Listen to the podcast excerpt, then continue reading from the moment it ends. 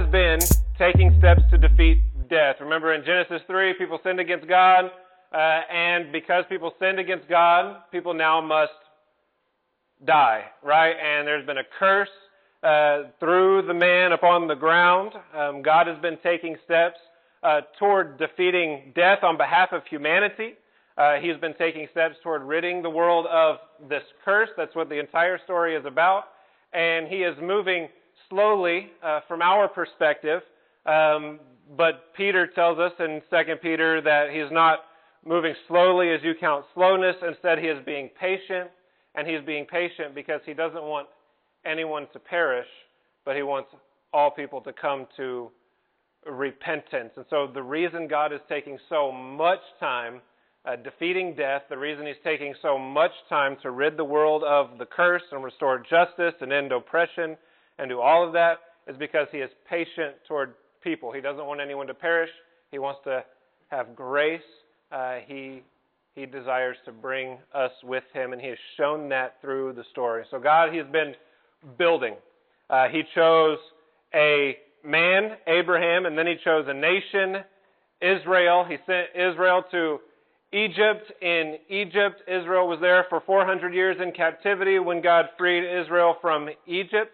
Uh, he showed Egypt who he was, and many of the Egyptians began to fear God. Israel comes out of Egypt, uh, takes Canaan, is established in the land of Canaan, and then God gives them a king. He gives them a golden age of prosperity under Kings David and Solomon. And then some time goes by, and another nation in the world rises to power. This nation is called Babylon, and Babylon comes against Israel, which is now split into two kingdoms Israel and Judah.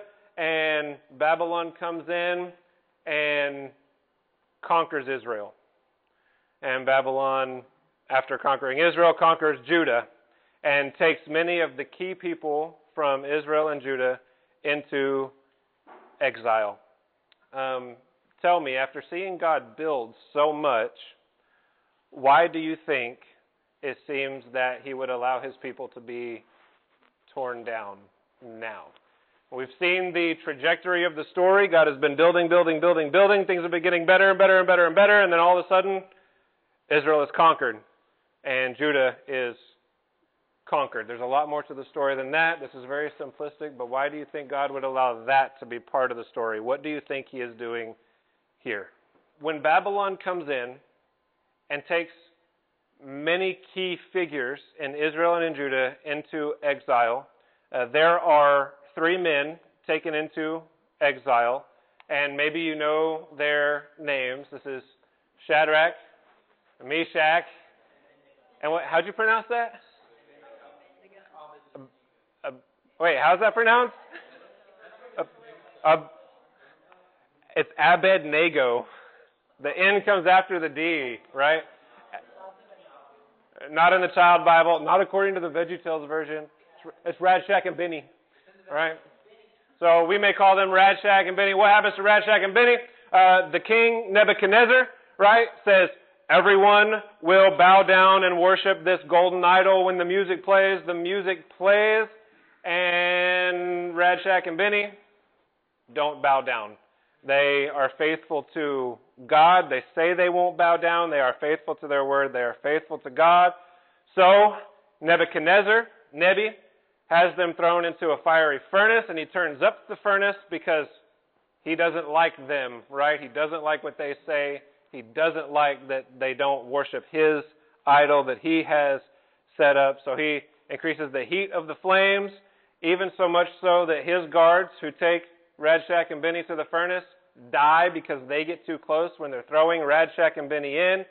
And as Radshak and Benny are in the furnace, Nebuchadnezzar looks in and he sees four men in there, not three, right? We think this other man is the angel of the Lord, Jesus Christ, in there with them. Uh, and when they come out of the furnace, when he pulls them out because they're not burning up, they don't even have the stench of smoke on them.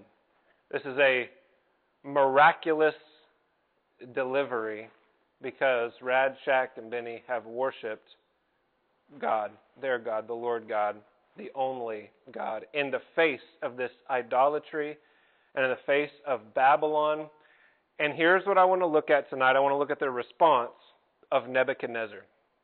This is Daniel chapter 3, verses 28 and 29. Nebuchadnezzar responded and said, Blessed be the God of Shadrach, Meshach, and Abednego, who has sent his angel and delivered his servants who put their trust in him, violating the king's command, that's Nebuchadnezzar's command, and yielded up their bodies so as to not serve or worship any God except their own God.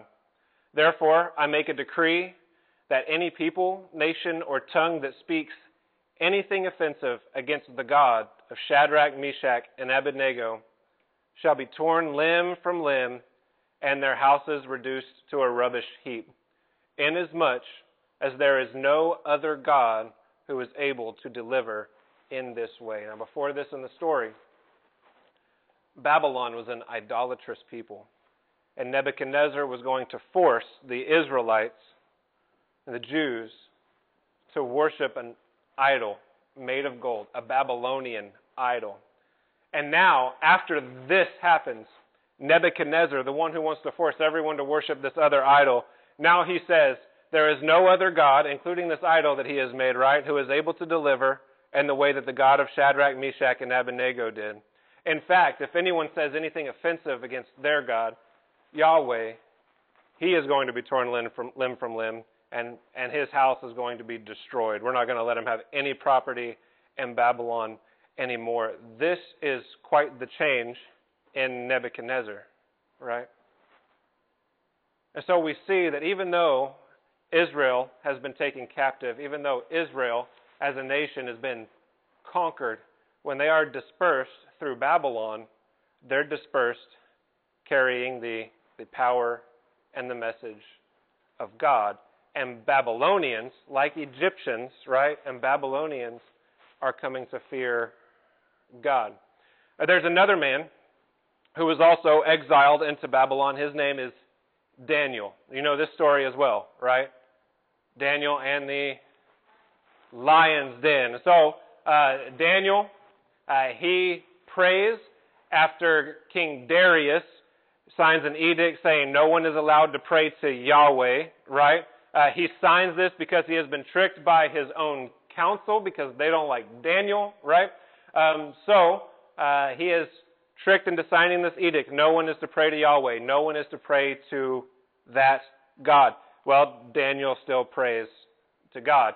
And he is found out. People are spying on him. They want to trap him. People find out. They go to King Darius and they say, Daniel, your friend, has been praying to Yahweh. So, under duress, King Darius has to follow through with the law he has signed. He throws Daniel in the lion's den.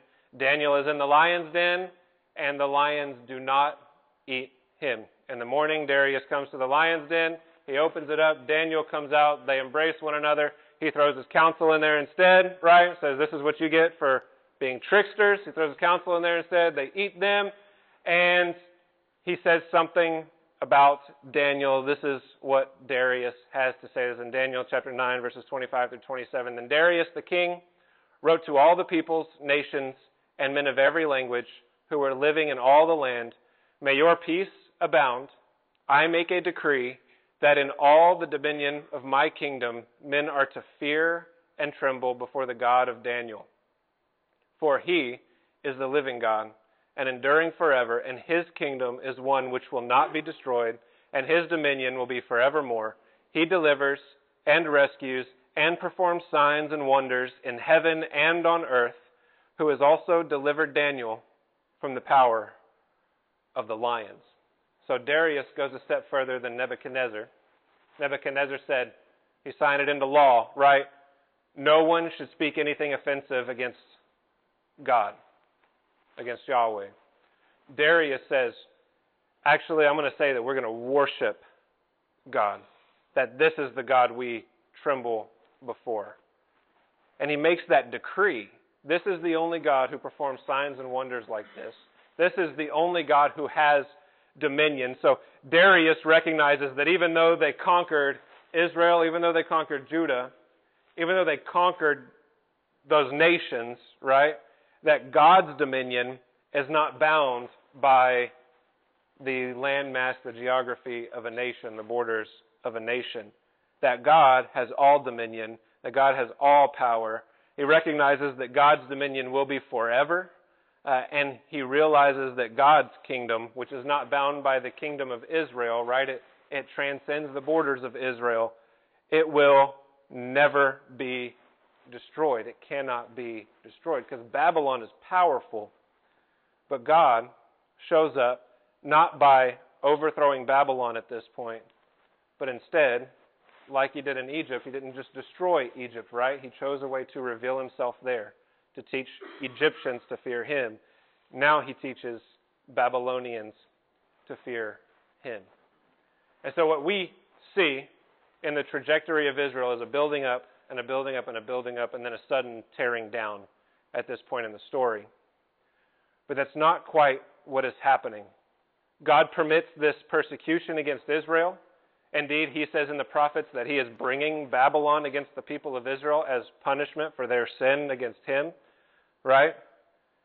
But then in all persecution, we see God actually advancing his kingdom, which is really, really cool to think about. So the story is progressing. Here's what we see before Babylon, right? Uh, Israel has been in Egypt. God taught Egyptians to fear him. Israel was then in, in Canaan. And in Canaan, Israel worshiped God. And then Babylon, Bab- Babylon comes in, um, conquers Israel. And then through this whole process under Babylon, God expands his kingdom, expands his word, teaches people to fear him in all of this territory. Like that's Babylon. And God is working there. And so each time Israel is taken away into captivity, God means that to advance his own kingdom. Through that persecution, through the exiles of Israel, uh, God is fulfilling his promise to Noah uh, to strive with humanity, never again to curse the ground on account of people, never again to destroy the earth on account of people. He's fulfilling that promise. He's fulfilling his promise to Abraham that through Abraham's descendants, all the families of the earth will be blessed. And with each step God takes, more of the families of the earth are being blessed by his message, by his by his work, by learning what the fear of the God what the fear of God is, uh, by learning his word and more and more, God is influencing the nations. And this is still a relatively small portion of the world, but we, we can see how, it is, how the kingdom of God is expanding, uh, even through these chapters we're reading in the Old Testament. And so here's what I want us to remember tonight what people mean for evil, God means for good. Okay, we can take this and we can know it personally too, right? Um, so there are people who mean evil in this world.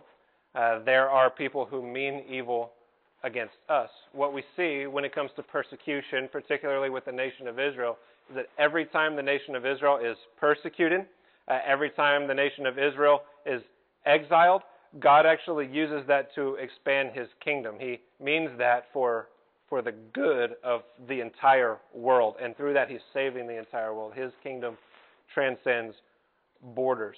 And so every time you experience persecution, every time you experience hardship at school or in life, people mean that for evil, right? Or evil happens or bad things happen, but God is always moving that toward the good. We even read that in the book of Romans, right?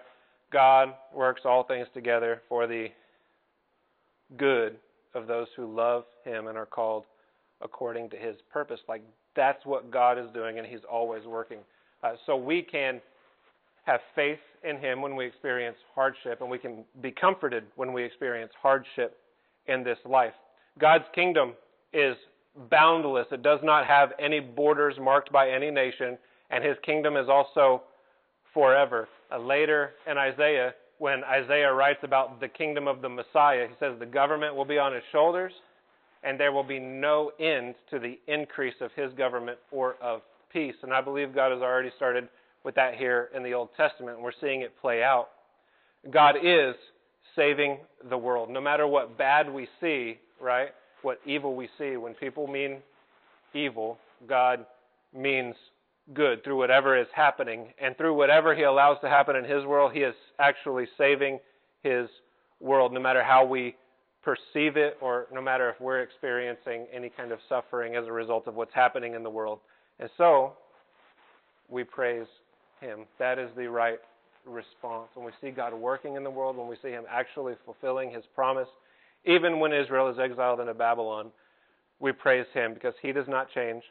He is doing the same work today as he was yesterday and the day before, and he is the hero of the story, uh, saving the world, not condemning it. That's John chapter 3, right? God even sent his son to save the world, not to condemn it. Chapter 3, verse 17, there in John's Gospel.